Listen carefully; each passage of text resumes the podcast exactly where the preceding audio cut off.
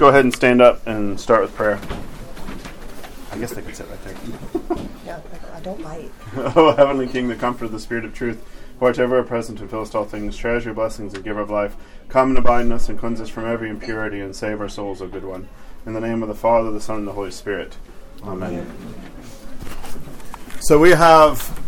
pa- Last week I passed out uh, this work by St. John of Damascus uh, that is on the virtues and vices. And basically, the idea, as you can see very in the first few sentences, he says, Everyone should know the virtues attached to the body and the soul. Part of. So I have like two or three birds I'm trying to hit with this one stone. One is to have you actually read something from a church father so that you actually get a primary text. This was, you might say, this is short. This is short for a reading from a church father. Uh, it's not, it's concise when you might say, this is concise. Like, yes. In some ways, it is concise And technical. uh, and technical because John of Damascus is basically weaving together centuries before him to then uh, the famous work by him is called On the Orthodox Faith. Sebastian, if you want to grab that chair and pull it back there, that's fine. Okay. As long as you don't mind, maybe your knees get popped a little bit. That's okay. Um, so he's a great synthesizer. He's also was a poet.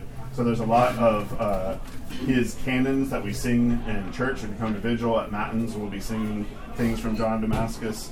Uh, he his famous work that we now have in English. Uh, we've had it in English. We have a new translation from St. Vladimir Seminary Press on the Orthodox faith. Just kind of summarizes all the Christological debates beforehand. Uh, various ways of talking about the Trinity. How we basically talk about the Trinity. Uh, he talks about what humans are, what angels are. Like this kind of broad. It's called on the Orthodox faith. Yes. Didn't he also like drive mu- mu- Muslims insane? I, have heard that. So I'm sure he had engagements because St. John of Damascus, he was after Islam came and took over that part of the Mediterranean, right? Uh, because the Patriarchate in Jerusalem fell, I think, in the sixth century. So uh, he's after that. So he would have been, uh, he was engaged in the courts, the local Islamic leaders, and he would have been engaged with discussion. So, of course, you kind of need a handbook, I'll just say a handbook uh, for priests, for educated laity, etc., to be able to engage, right? Because if you're engaging with Islam and they're telling you you believe in three gods, you're like, we don't believe in three gods. Uh, how could the like? There's a devotion in a way in Islam to uh, the Theotokos to Mary, but they won't call her the Theotokos, right?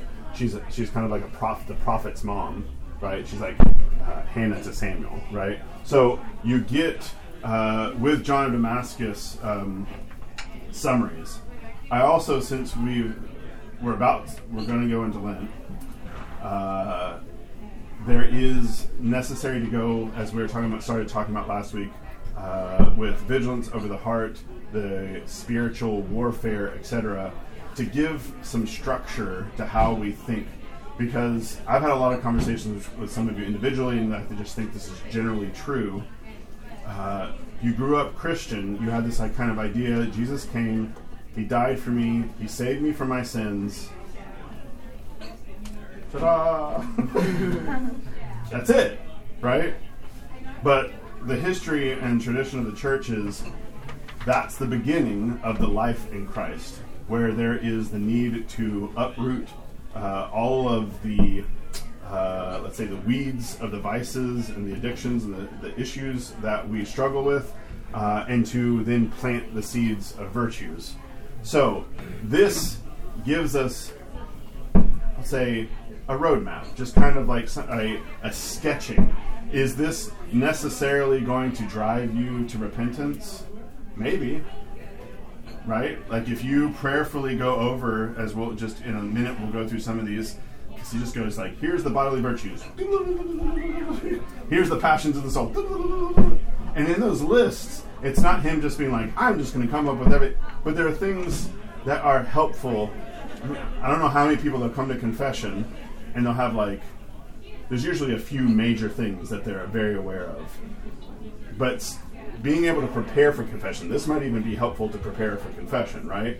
Because there's also a lot of times when we think about the, the life in Christ, we think about the, the things that we're struggling with, actively or not actively, right?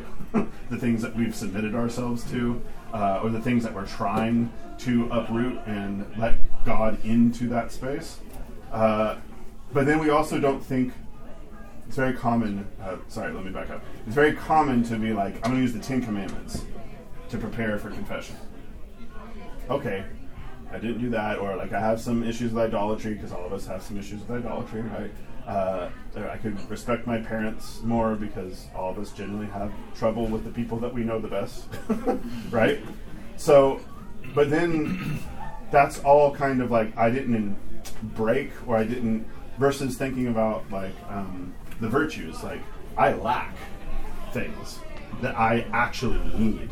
So it's not just what rules did I break or how did I mess up, but how dead am I? and where do I need to grow? Kind of like what I was talking about in the homily, right? Like there's this idea of repentance. It's just kind of like I'm repenting. It's like no, I'm repenting. Like I have li- like Christ has given me life. I need joyfulness. There is like the virtues, the goodness that needs to be implanted. So this helps us give a kind of bigger picture because all of us can kind of be like, yeah, angry, I'm impatient, but or we think as at the very end. I'm just going to hit. Um, let's see here. Let's go up to the very last page, the front. See where it says "struggle for virtue." And then this last paragraph here at the bottom, I should have put numbers on this page, sorry. This is like edition 2.0, there'll be a 3.0 released shortly. I'll, I will push it to your phone so you have to upload it. Hence, it is clear, that very last paragraph. Hence, it is clear that someone who occasionally shows compassion is not compassionate, and someone who occasionally practices self control is not self controlled. A compassionate, self controlled man is someone who fully, persistently, and with unfailing discrimination strives all his life for total virtue. For discrimination is greater than any other virtue, and is the queen and crown of all the virtues. The same is true of the vices. We call a man a fornicator, a drunkard, or a liar, not on account of a single lapse, but only when he keeps on falling into the sin in question and makes no attempt to correct himself. So, part of why I'm giving this is just kind of get a thicker, broader idea of what holiness is and what vice is. What uh, then the spiritual warfare that occurs here in the heart. Uh, how many of you read this? Wow, awesome. How how hard was this to read? Uh, I'd rate it eight out of ten. I felt the worst afterwards. Really? I hope that me formatting it like this helps you, because this is also the thing. This I'm going to give you. Sorry, I'm not trying. I'm doing a professorial move, move here, right? The fathers, while it seems real, like it's new information, right? But they almost always tell you what they're doing or they, as you can see, like they break things out very often. Athanasius does this because a lot of times they know they have to give cues. Like you've heard a lot of sermons, and like you can tell now I'm going to say this thing, right? So being able to go through the first time, you usually read something, you just kind of like I kind of get the gist of it. The second time, then you can go in and kind of break it down. So any questions, general questions, before we just kind of dive in? All right. So, man is twofold, right? He's soul and body. And because of that, there is corresponding virtues, or sen- sorry, senses that then from those senses flow virtues, the correct use of these things. St. Maximus the Confessor, so I'm I'm going to do commentary on this generally, okay? St. Maximus the Confessor says all sin is basically in the misuse of things. Right? Sex is fine when it's between a man and a woman in marriage. Outside of that, sex is not healthy. It's not good for you. So the use, of, right, that action is fine. It's blessed in this space. I'm trying to find the right language for this. I don't know why I chose this topic. but it's also that like this is one of those that's like the question mark, especially right now. There's a whole lot of question marks, right? So the right use of it children, uh, food. We can just go down the, all sorts of things. The way I use my car, like I can, uh, the way I use like a hammer, I, all of these things, and not just like I can kill somebody with a hammer, but like I can, my anger, like I can break. There's all sorts of things that flow out of how we use things. So John is basically talking about what powers do we have? What senses have been given to us? And how do we mess those things up? How do we abuse those things? So, we have the soul, these senses intellect, reason, opinion, fantasy, and sense perception. And then bodily senses sight, smell, hearing, taste, and touch. Yes. So, does fantasy, does that mean like imagination or? Yes. Okay. So he doesn't spend much time on that in this particular work, uh, but like I told you, like on the Orthodox faith, there you you can find him go into more detail about broader things in this. Yes. What's the major difference between intellect and reason in this? So here's a here's a note to everyone. Remember when we were talking about the nous? Mm-hmm. A lot of English translators early on chose intellect. So what really is there is your nous versus basically it's what the Latin would have used intellectus mm-hmm. instead of nous in the Greek mm-hmm. versus reason, which is ratio in Latin, right? So discursive thinking versus kind of I hate to put it, but kind of this intuitive, but even deeper than an intuitive, because op- uh, opinion I think is that more. Uh, you'll see also how it flows from the three parts of the soul too. Okay, sense perception is just what we would like wh- the data, the raw data that it's dealing with. Okay, so the virtues of the soul, because this is, breaks down into the body and then the soul. So first, he is going to go and talk about the virtues of the soul. Has anyone heard of the cardinal virtues before? Okay, courage, moral judgment, self-restraint, and justice. All right, moral judgment, uh, self-restraint. You might have heard like temperance. Uh, there is this is the classic four. This is Aristotle. This is the Greek philosophical tradition. Christians took on all of this because uh, they saw the need, the, the cardinal virtues. Why the cardinal virtues? Kind of like the cardinal directions, right? These are the four things that you need operating in order to express the virtues. You need self restraint. You need courage. This is one of those things I think in the spiritual life we forget about the need for courage, right? The, the need of courage to actually deal with yourself, courage to actually stand up for things, courage to actually go out there and kind of embrace the fight instead of cowardice, right? Uh, moral judgment, this need for discernment as to, as we read earlier, like discernment is the queen of everything. We were talking a lot, a lot about in Women's Synaxis yesterday about discernment. The need is the queen. I wasn't just making that up, right? It's the queen of the virtues, uh, according to the fathers. Why would you think that discernment is the queen of the virtues? Makes me think of the tree of being able to just the, the, tree of good and evil and the need for discernment? Right. We're going to get to that need for discernment a little bit later, even more, when we talk about how sin, there's a deceitfulness to sin, right? It promises things that can't actually give us. Yeah. I think too, there's like sometimes like a spectrum with sin, and you're like, you kind of trick yourself into thinking that maybe it isn't. When it's like, if you have to think about it, then it probably is. Right. So sin is tricky, deceitful, like what that part that we read a little bit. Like, I'm really compassionate because I'm nice to people who like me. Oh, yeah. Jesus has something to say about that, right? Like that. No, you're not actually. This is why the fathers. It's why reading spiritual literature. We're all kind of basically familiar with basics of Christianity, right? I'm supposed to love my enemies. That's really easy to say. The fathers, like Saint Maximus, he's like, if you can, if you harbor any ill will against anyone, you do not love your enemies, right? You don't love God.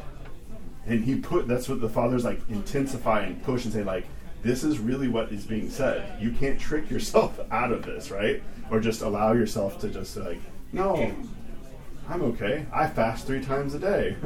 I or three times like I do all these things. I'm doing all right. That's why we have the, the Sunday of the Pharisee and the publican coming up, right? You raised your hand. Yeah. Um, why is it that What were you saying before? I've been up a little while. I mean, I've been saying a lot of things. So which thing? I, I lost it. So. okay.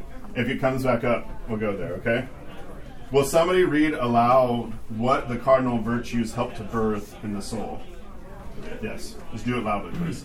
Cardinal virtues birth these soul virtues faith, hope, love, prayer, humility, gentleness, long suffering, forbearance, kindness, freedom from anger, knowledge of God, cheerfulness, simplicity, calmness, sincerity, freedom from vanity, freedom from pride, absence of envy, honesty, freedom from avarice, compassion, mercifulness, generosity, fearlessness, freedom from dejection, deep compunction, modesty, reverence, desire for the blessings held in store, longing for the kingdom of God, and aspiration for divine sonship.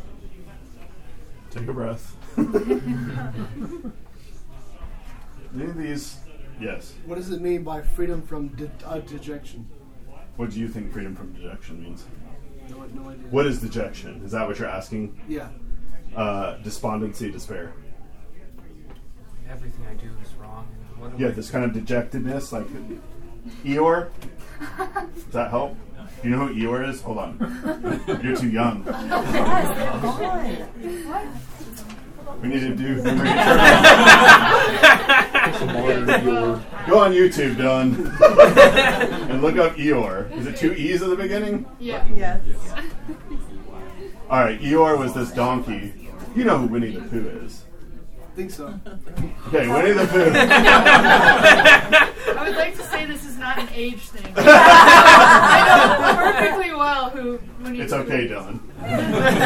You know who Mr. Rogers is. Oh. Yeah. We're old. Just face it. It's okay. Yeah. Daniel Tiger? Okay, good, because you're too old for that. uh, all right.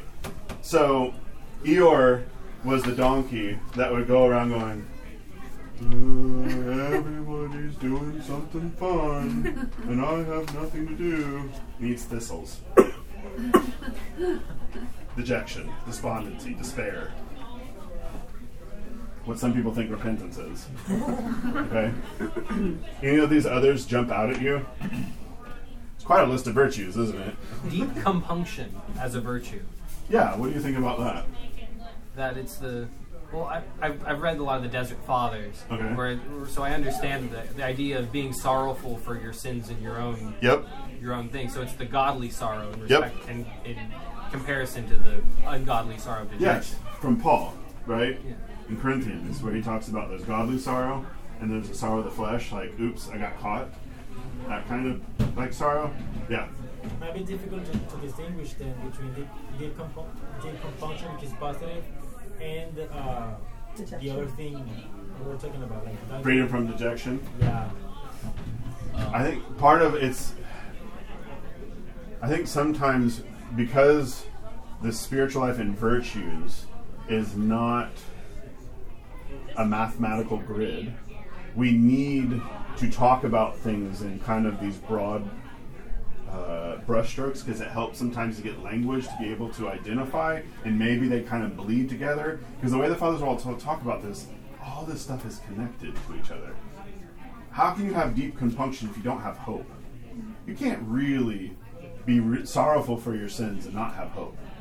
Because you're just going to go into despondency, right? Like, there is with these, it's why I often will encourage folks if there's one thing that you're struggling with, if you attack or go after that thing, you're going to in other areas without you even trying to, there's going to be some improvement in some of those areas, right?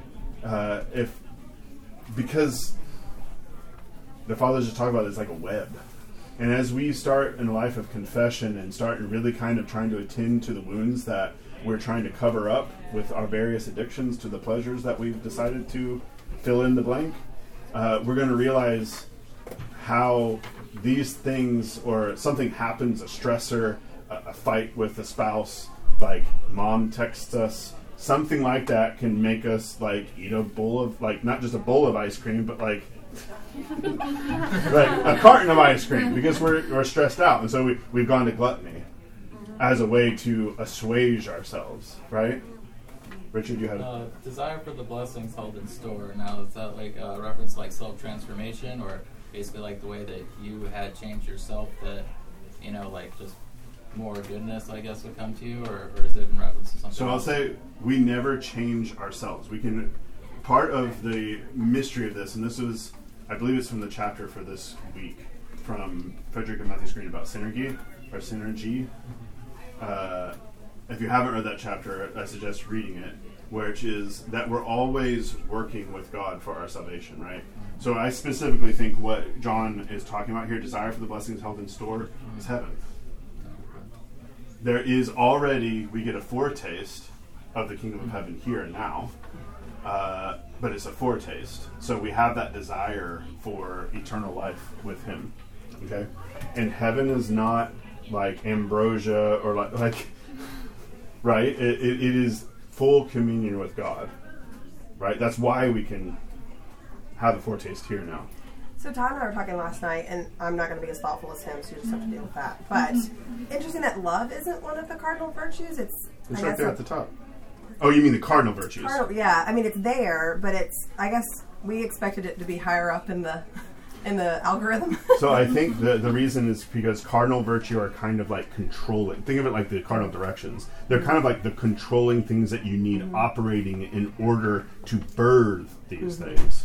Does that make sense? I think. I mean that's kind of what I came to understand as I looked at it more. So I'll tell you this: you're hitting on dissertation topics of like theological ethics that have been going on for hundreds of years. So your intuition is right, Yeah. where they go, why did the early church? Why did mm-hmm. they just kind of a- adopt this? And usually, what I have discovered in my reading in that area is generally because they don't actually understand what the cardinal virtues are for. Mm-hmm. So there's a reason why they call them the cardinal virtues, but they also talk about theological virtues. He doesn't talk about them here, but do mm-hmm. you know what the theological virtues are? Faith, hope, and love. Ah, Okay. So we're going to go to the bod- bodily virtues. Okay. Who would like to read the bodily virtues or tools of virtue? All right. When used with understanding, in accordance with God's will, and without the least hypocrisy or desire to win men's esteem, they make it possible to advance in humility and dispassion. They are self control, fasting, hunger, thirst, staying awake, keeping all night vigils, constant kneeling, not washing, the wearer of a single garment, eating dry food, eating slowly, drinking nothing but water, sleeping on the ground, poverty, total shedding of possessions, austerity, disregard for, por- for personal appearance, unselfishness, solitude, preserving stillness, not going out, enduring scarcity, being self supporting, silence, working with your own hands, and every kind of hardship and, and physical asceticism, with other similar practices. Possible when the body is strong, but when the body is weak, holy humility and thanksgiving suffices for everything. All right. When you first read the line about bodily virtues, did you think that this was going to be the, the list? No. So, what jumps out of you uh, this list? Being fit. What? Being fit. Being fit? oh, in order to do this, you need to be physically fit? Yeah. Yeah. Not washing. Not washing. Sleeping on the ground. Sleeping on the ground. Eating slowly. So let's just take these one at a time. All right. What do you think he is talking about with not washing? Um, He wants everybody to smell? it's we're Yeah. Is it saying like we should have our self care or saying that you should take care of yourself better? By any chance? Yes, in a different way than what we typically mean when we say say self care. It doesn't mean a latte and a movie or something, right? Okay. Is it because we have this tendency to focus so much on the cleanliness and appearance of our body that like we'll we'll bathe every day or two times a day, and that kind of uh, preoccupation of our mind is harmful to us. And so like going longer amount of times to where you're actually dirty and you actually need a bath instead of doing it, you know, for our own vanity's sake. Is that what he's getting at? So this is why we need the cardinal virtue of discernment. this is also so. you can see why somebody on their own they try to pick this up and read this, and they don't have somebody to guide them. They're going to be really smelly. They're going to be right like you need somebody to help. This is why you have a confessor. This is why you have a priest. It's not that I'm especially wise, smart, or whatever. It's to have somebody else to be able to check your tendency to be crazy or to be really slack, to be able to push you a little bit, to be able to say like, to, you know, say married man, multiple kids, and he's ready to sell everything and go out into the wilderness. You know what I'm going to tell him? No. No. I'm going to quit my job. Like, do you have another job lined up? So you need discernment, but that that you what you're getting at, what is that behind not washing, is he's getting at vanity. Uh, we also have to think when we're talking about the eighth century here, right? Washing is a different thing, and so we also this is also why we need discernment, right? Like some of these things, there are monastics that they bathe semi irregularly, right? Uh, if you, I've been to the monastery in Holy Cross, and they've actually literally kind of joked about this, like, "Oh no, we take showers." Like, that, the the idea, the challenge is not again, it's the misuse. It's not bathing yourself is the problem. It's why we're going to hit something later about makeup, right? Is it what when you read when you read about makeup in the Old Testament? What is makeup makeup in the Old Testament like a sign of? Prostitution, right? There's a different thing going on in the ancient world. Uh, because if you're married in the ancient world, you your hair is covered like that because that's a sign of like availability, et cetera, et cetera, right? Uh, we're in we live in different worlds. I'm not saying it's better now per se, but that gap we need discernment about what it is, right? If we find that we're really men because this is typical to like kind of go after women because men don't typically wear makeup. Yeah, but men can care a whole lot about how they look and spend a whole lot of time self preening, et cetera, et cetera, et cetera. Or even if they don't spend that much time, you can still have the vice or the problem of really being concerned about how you look and present yourself to the world, whether or not it's how you dress. Right? Does that make sense? What was that? Sleeping on the ground. Why, why would sleeping on the ground be a bodily virtue? Maybe taking pride in, in like comfort, uh, like in the comfort of, of your bed. So I wouldn't say maybe pride, but you're on to this. We live very pampered lives, and you'll notice a trend through here. The same with like vanity is it is good for us, and we grow when we have opposition, when we have things to actually develop. Am I going to tell you guys to start like get rid of your bed and sleep on the ground? No. If you are specifically struggling against some particular sins, or that there's something really rough going on, and you want to do an all-night vigil, right? That's one of the bodily virtues. Uh, that's good. How often do we actually turn into re- like taking prayer seriously when something is coming up? Like, please God, make this better. Amen. Right? As opposed to like vigilance of the heart, like actually putting in. Uh, Saint Seraphim Sarov has this um, metaphor. Basically, it's kind of like banking. Like you do gain as you deposit into the spiritual bank, right? You do gain something out of that, you need to be wise in doing that. So, do I suggest for folks who are just new to Orthodoxy to pull an all night vigil? I'm probably going to guess you're probably going to get to about an hour, if that, and sputter out. But that's the desire to be able to know. This is also like I'm trying this, exposure, like get an idea of like Orthodox spirituality, like part of the fruits of repentance that I was talking about in the homily, right? Like there is. Uh, so Saint Amphilochios said, "Go plant trees." A lot of saints like part of a penance or repentance uh, is doing prostrations, physically like working it's like a spiritual workout right you use your body because guess what you are your body and it it gets you used to humility like it, it is training yourself to be able to take on. I mean, Paul talks about this in Scripture, right? I buffet my body daily, right? Like, so I'm not just boxing in vain. Like, there's this, I need spiritual exercise, and that is going to re- involve my body.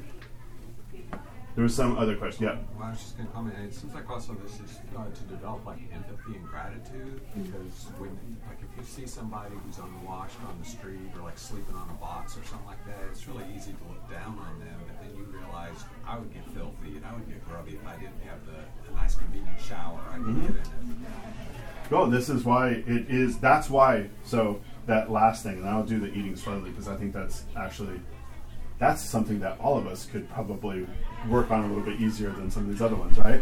Uh, is the the need for right discernment when the body's strong, when you're fit, when you're young, or even older. Because old, like there's a lot of examples of older saints. They're doing like hundred prostrations every other hour or something, right? That means they got really good at they didn't go to the gym; they just did prostrations. Okay, uh, but when your body is weak, you can't do that anymore, and it's going to have to change. And that's why he says, "Holy humility and thanksgiving suffices for everything." If you're really sick, you got stomach cancer, you're not going to be able to. You're going to be your diet is not going to be free. It's going to be dictated, right? There's a computer right in that, that box. So, eating slowly. I I suggest doing this with fasting. Also, the fathers also talk about like they actually talk about this. They do talk about this. Don't eat until you're full. This is also like basic wisdom, right? You eat until right about when you're full, because if you're eating till you actually feel full, you're stuffing yourself at that point. Right, to be content. You need food in order to survive. So there's this kind of push against like excess, luxury, this because others need it. So there's this outward direction with almsgiving. So when we get to Lent, we're gonna there's a lot of hymn about about almsgiving. That's why dry eating. Uh, this is especially in the first week of Lent. Monastics they don't cook any food; they just eat dry, like bread, fruit, nuts, and they also don't eat for the first three days. Typically, they wait until after pre-sanctified liturgy on Wednesday. So there's this realization that puts you in a position of humility, actual, I'll say mindfulness, but I mean like spirit of gratitude, right? That you are actually, you can taste your food when you go slower. You can actually savor it in a way that's not just like, this is great, right? And it should, thanksgiving, of prayerfulness. Uh, because otherwise, we just stuff ourselves when we don't even think about it. And then we go to the next thing that tastes good and we stuff ourselves. All right, passions of the soul. Yep. Not going out. Not going out. What does that mean? All right. So this is also this ha- obviously has monastic influence. Uh, if you read a lot of the Desert Fathers, they'll say things like, "Don't ever leave your cell." Salvation is found in your cell, right? Cell is not a prison cell. That's just the language they have for their like their, their personal space, right? Just making sure that nobody thinks we're talking about dungeons and stuff here. Uh, how often? I mean, I experienced like the first week of Lent. I'm just basically at church and at home, and it's like three days of just church. Especially when I was when we were at when I was at seminary on uh, Clean Monday, I was in church for like eight or nine hours. Okay, and then you go to the supermarket, and you're just like, adverts like you're just like the world is set like because you have cut out things. So there is a sense of how easy it is for us to be busy and to always be pushing to go somewhere else because we're bored. This is why the, the, the Desert Fathers talk a lot about don't loiter outside your cell. I'm sure you all have done this in college. Like, I'm going to go hang out in the library because I'm going to study. no, you're just going to go there and go talk the whole time with other people who they're studying too. Right? Yeah. I'm going to the coffee shop because I'm going to study. Nope. Okay. That's the idea. Is this kind of like be intent and do the thing that you need to do. Stay put.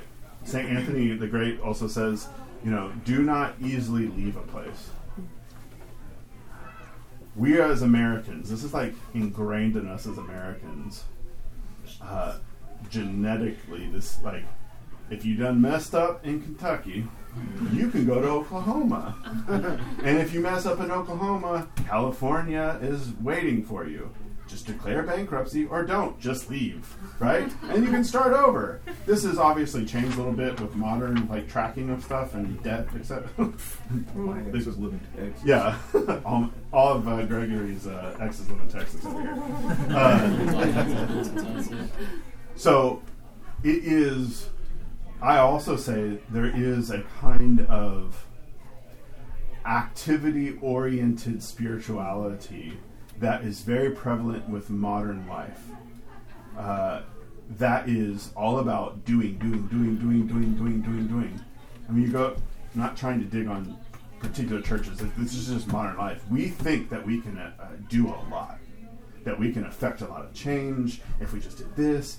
And what over time, what happens is we're out here changing the world so much, but inside we're nuts. and we think that we're affecting change, and our home life is just like, right? Or we're really addicted to three major things, and we're not dealing with those things because we're doing good, holy work out here. Uh, the Orthodox ethos is more, and this, you're going to hear this a lot, the Lenten thing. It's like you need to deal with yourself. When you find peace, this is a quote from Saint Seraphim of Sarov, like thousands around you will find salvation. This is very counterintuitive, right? Evangelism, evangelism, evangelism, evangelism.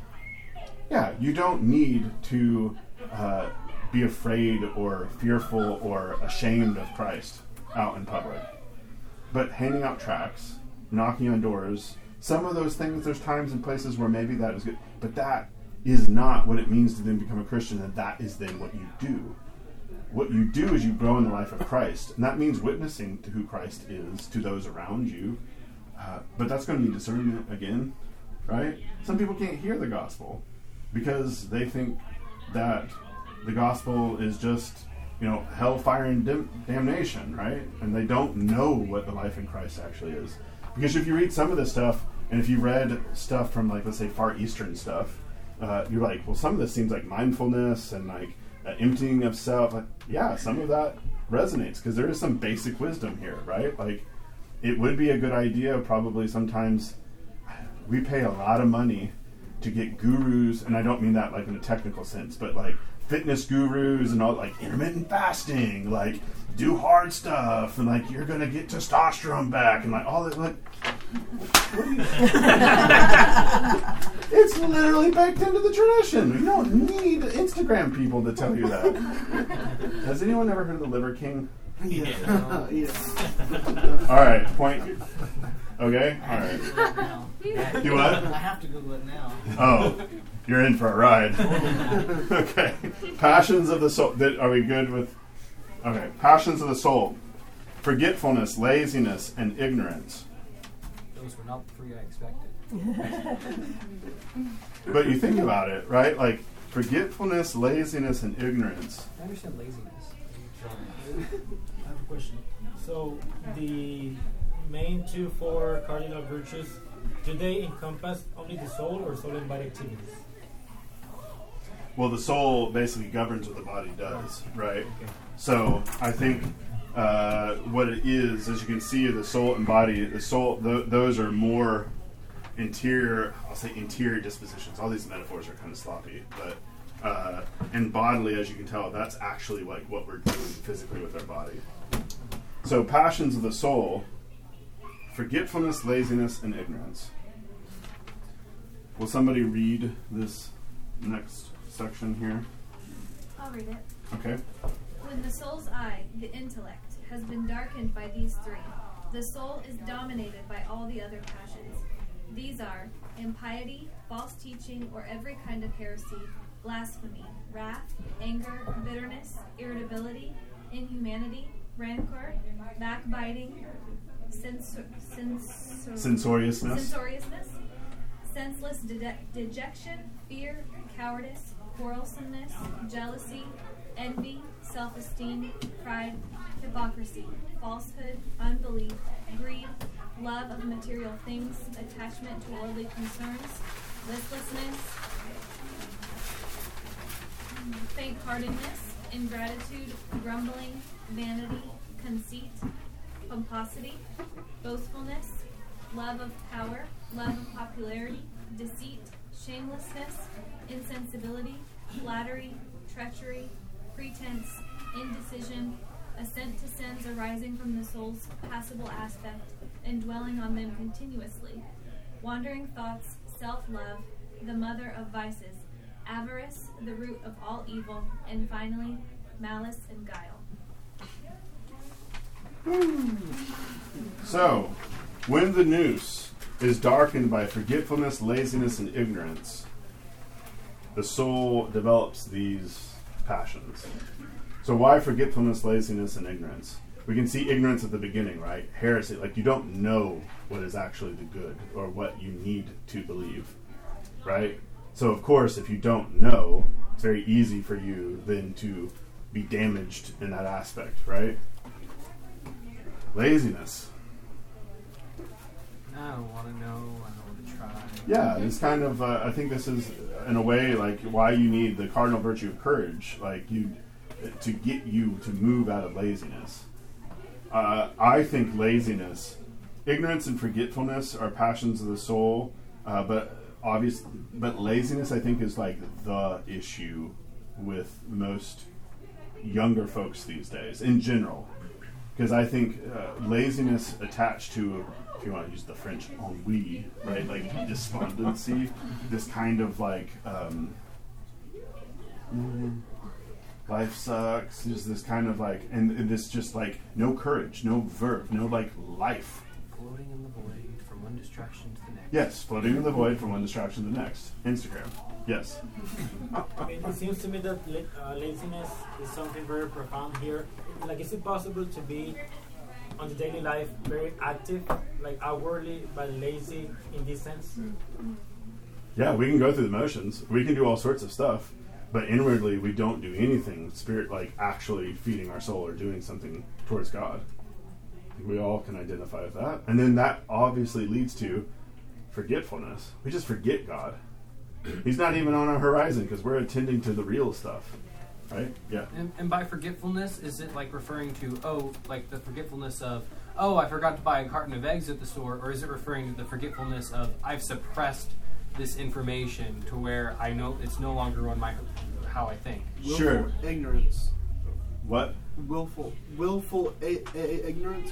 No, I don't think forgetfulness is uh, willful as oh, nor maybe it could be if you want to use kind of psychotherapy type stuff of repressing it. I think that can be, but I think it's more of just kind of we get subsumed with the tedium of just living. We're just bodily. All we're concerned about is when we're going to sleep and when we're going to eat and when we're going to get to sit down on the couch next. So, Went, went pleasure to pleasure to pleasure to pleasure to pleasure. so it's referring to uh, And then for God, like we're our mind is just we're just doing this and we're not doing this. So it's uh, forgetfulness of spiritual things, Yeah. higher things. Yes. It's not misplacing your car keys or forgetting to get this eight dollar thing of eggs at the grocery store. so when you have that forgetfulness, then you fall back into those sins where you just Yeah. because you don't have anything. and you're obviously going to be lazy because you're not like you can see again how these are all interacted. You need the knowledge of God, right? So that you can be convicted and know that He's with you, that you will not actually uh, forget Him or just be lazy, that you're actually going to be active, right? And that's why the nous gets darkened and it gets dominated. It's like it's closed up, and therefore, here we go. So it's, all the passions.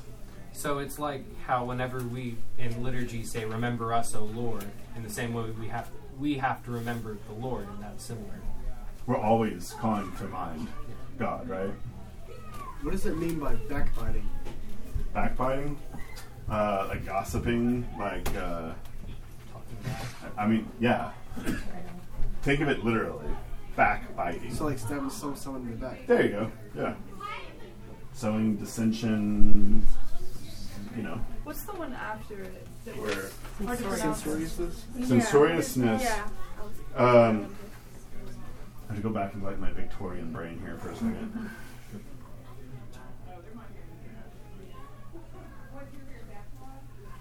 if you think of actually this Victorian thing is actually helpful. Uh, you think of like the the ty- the stereotypical or archetypal like uh, cold aunt.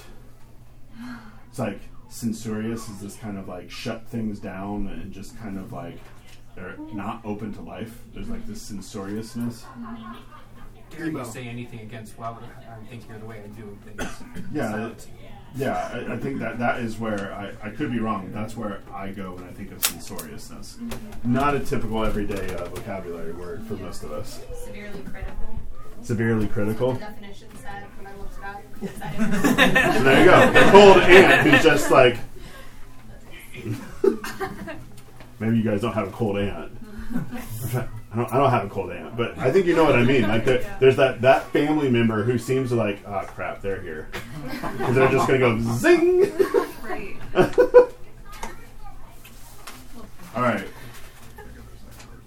We're, we're moving about as fast as I thought we would. All right. Let's go to passions of body. I knew this was going to take at least two or three. I hope that you guys are getting something. I, I kind of want to.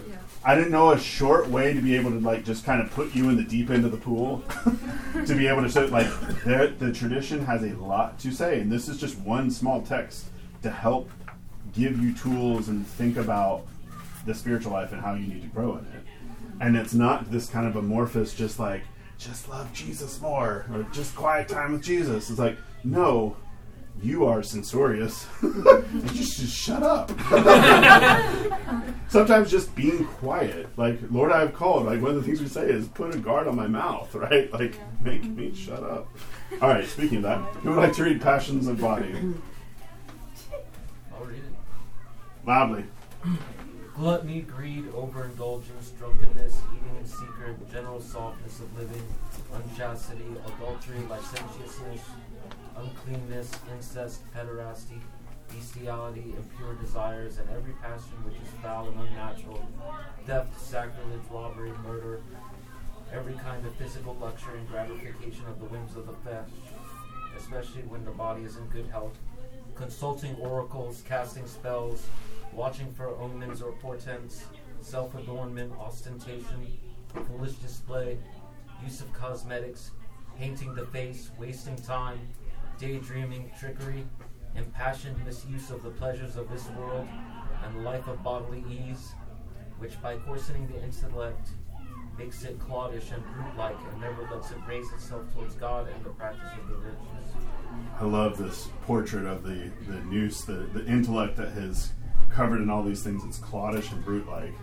I just think of like some of the metaphors. You know, why are werewolves, vampires, zombies really popular? I mean, zom- first zombie movies that was basically a critique of consumerism, right? Like, we just go to the mall. There's malls, right? But still, yes. So, like, I kind of almost want to go back to malls, like as a thing, because you actually like physically were around people, right? Uh, but you can see this kind of brute, like like you. What is Nebuchadnezzar's punishment? Do you remember Nebuchadnezzar? It's basically turned into the mind of a cow. Right, but he also what happened to him? So he's he went around on all fours, right? And ate the grass. Yeah, he he becomes an animal. The fathers, this is one of their great metaphors about when we don't act like we're body and soul, that we are the priests that intercede, that we're the in between between the spirit and the flesh. We become beast, and like the beasts are better than me. There's a famous line from Desert Fathers like, "My dog is better than me," right? and that is that spirit of self-compunction of penthos in the greek like to really understand the depth of the, the problem that you're in but not losing hope in god in the midst of that so there's a lot of stuff that, that jumps out here right like Well, there's a lot of Instant gratification. instant gratification like we don't live in a culture like that yes A theme I see throughout this is the duality between internal and external.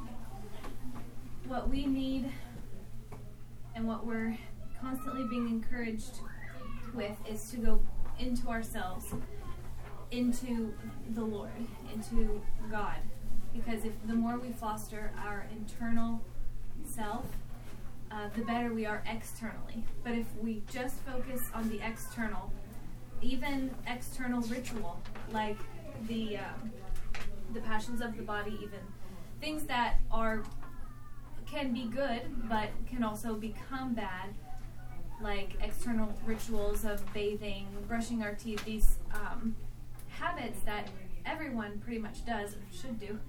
Um, but even the animals do that. Even insects, even plants have external rituals because that's all that they are. And so the more that we um, focus internally, I think um, the more we connect with, with our humanity and our spirituality, because that's what distinguishes us from every other living thing that does not have an internal life. Yes. The conundrum, the paradox, is that the way up is the way down.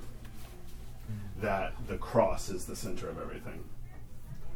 The challenge is that there's a lot of false Christ and false teaching about stuff in order to satiate the passions of our souls or our bodies. Uh, we've been doing Titus in the Synaxis class. What is the false teacher? They want money and power. they want followers, right? That is the and what is Paul's whole point throughout Corinthians when he's fighting the super apostles? What is the actual like uh, seal on his apostleship that shows he's actually following Christ? Because he doesn't take money from them. Because he did like it's all of these examples of like attending to and not taking not right like this outward focus because he's dealing with inward stuff. Does that make sense? So you can actually truly engage with people. Because otherwise, most of our engagement with people and, and action in the world is just ego driven.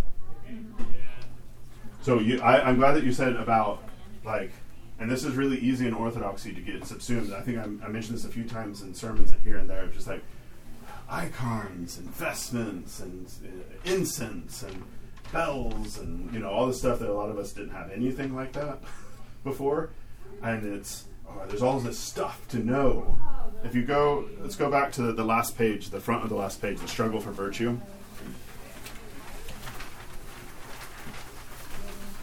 We go kind of in the middle of the page where it says God is not interested. We see that God is not interested in what happens to turn out to be good or what appears to be good. He is interested in the purpose for which a thing is done. As the Holy Fathers say, when the intellect forgets the purpose of religious observation, observance, sorry, the outward practice of virtue loses its value. For whatever is done indiscriminately and without purpose is not only of no benefit, even the good in itself, but it actually does harm. Conversely, what appears to be evil is really good if it is done for a godly purpose in accordance with God will, with God's will. I love his example here. So a man goes into a brothel to rescue a prostitute from destruction is a case in point. From the outside it looks like he's going in to make a visit, pay a visit, right? But what's actually happening is he's trying to save somebody. So just coming to church you can go through all the motions. You can make all the prostrations, you can make all the signs of the cross, you can receive Holy Communion, and you can walk out of here and nothing happened. That's part of the reason why, like, we say that we don't take this to our condemnation or damnation, that we're taking seriously what it is that we're taking into our body, not mindlessly, not like in that same distraction, which is probably, I think, the, then the ethos to kind of try to go back to Frederica Mathewes-Green chapter of like chanting, like the way that we do things is much more subdued in many ways than a lot of other churches the way they do things right? It's not there to excite the passions. It's there to make you enter into prayer. And that's why it's hard. That's why it can be boring. Uh, that's why it really matters if you had a week where you're like really digging in to christ liturgy is going to be a very different experience for you than if you're just like, ah, and then you come to liturgy and you're like, this is hard. Maybe I should just be a Protestant. Don't tell me that you haven't had that thought at some point after standing for two hours, right? What else? This will be the, the last I want to get through the roots of the passion. Is there anything else in this? I think we hit some of these other things about like cosmetics and painting the face, like that has a little bit of a different valence. valence. So, roots of the passions. This is the where the passions come from. Love of sensual pleasure, love of praise, and love of material wealth. Every evil has its origin in these the lust of the flesh, the lust of the eyes, and the pride of life. Right? This is just another way of saying what First John says. As St. Mark the Ascetic, this is Mark the Ascetic, which you can read in English. I encourage you, you can find it online, if, even if you want. He's got great, uh, just if you'll read something like Mark the Ascetic or Maximus the Confessor, they, they have there's a whole genre of literature they call centuries. Centuries means they have like these little paragraphs. And the idea, the way that you read them, is it's like slow eating. You're supposed to like read a paragraph, like read one of the centuries, and that's like your thought, like the thing that you ruminate over. You can read a few of them. So like Maximus' centuries on love are all about kind of pushing us about love. Who do you really love? Do you really love God? Do you really love other people? Or do you just love yourself? Right? So, Mark the Ascetic says a man cannot commit a single sin unless the three powerful giants, forgetfulness, laziness, and ignorance, first overpower him and enslave him. And these giants are the offspring of sensual pleasure. What makes us forget and become lazy and ignorance? Uh, ignorant. They are sensual pleasure, luxury, love of men's esteem, and distraction. The primary cause and vile mother of them all is self love, which is a senseless love of one's body and an impassioned attachment to it. A dispersed and dissipated intellect, given to frivolous talk and foul language, produces many vices and sins. Laughter and loose, immodest speech also lead to sin.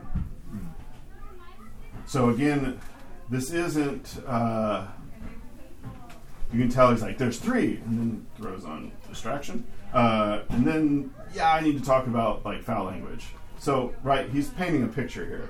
But you can see there's this kind of like self love is the mother of everything, right? That's why sensual pleasure. I want to please myself. That's why luxury. I want to please myself.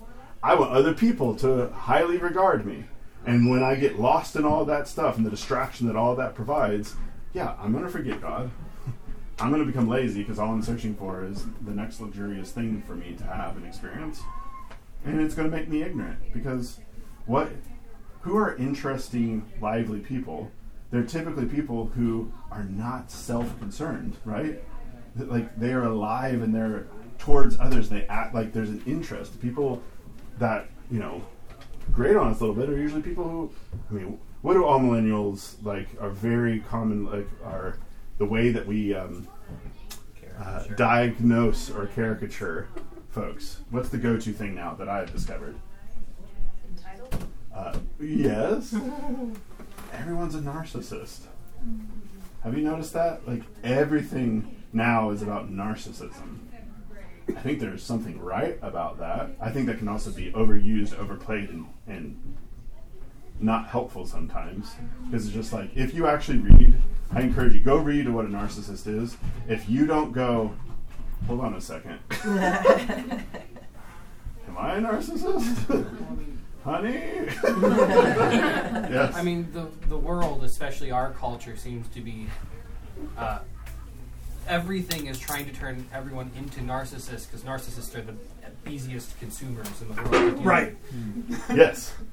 Why? What? So, what is the the core myth of narcissists? Right, the guy who is obsessed with looking at himself in the mirror, uh, He, he the water. At, he looks at his reflection in the lake all day until he drowns. Right? He falls in love with himself, and, yeah, and he kills himself basically because of his distraction. Is that not the spiritual life? Donuts, uh, pleasure, like whatever. Would you think that like nihilism is, is attached with that? Oh, nihilism is nihilism is the apotheosis when you basically deified these things, right? Nihilism is basically saying nothing is meaningful. The only thing uh, is me. I mean, that is Nietzsche's whole. The Ubermensch is like it doesn't matter. I have to self-create. I am my own god. Yeah, like when I was in school, that's what I heard. Teachers, just everybody repeating day after day after day after day. Well, it seems like it's just like re- reinforced. with uh, nar- nar- narcissism. Yeah, especially the stories beneath the three sometimes in like English and reading. I'm like, should this be in school? a great sto- so a great story to be able to see the passions like uh, being worked out. There's a lot of stories if you start thinking this way. Madame Bovary. Has anyone read Flaubert's Madame Bovary? There's a reason why she's called Bovary. She's like bovine. oh yeah, th- he's he's aware. Uh, Flaubert even has a, a, a work on Saint Anthony and the Temptation of Saint Anthony and stuff. So uh, we're out of time. I'm glad that we got as far as we did. I think next week uh, we're going to take a break from this, and we're I'm going to try.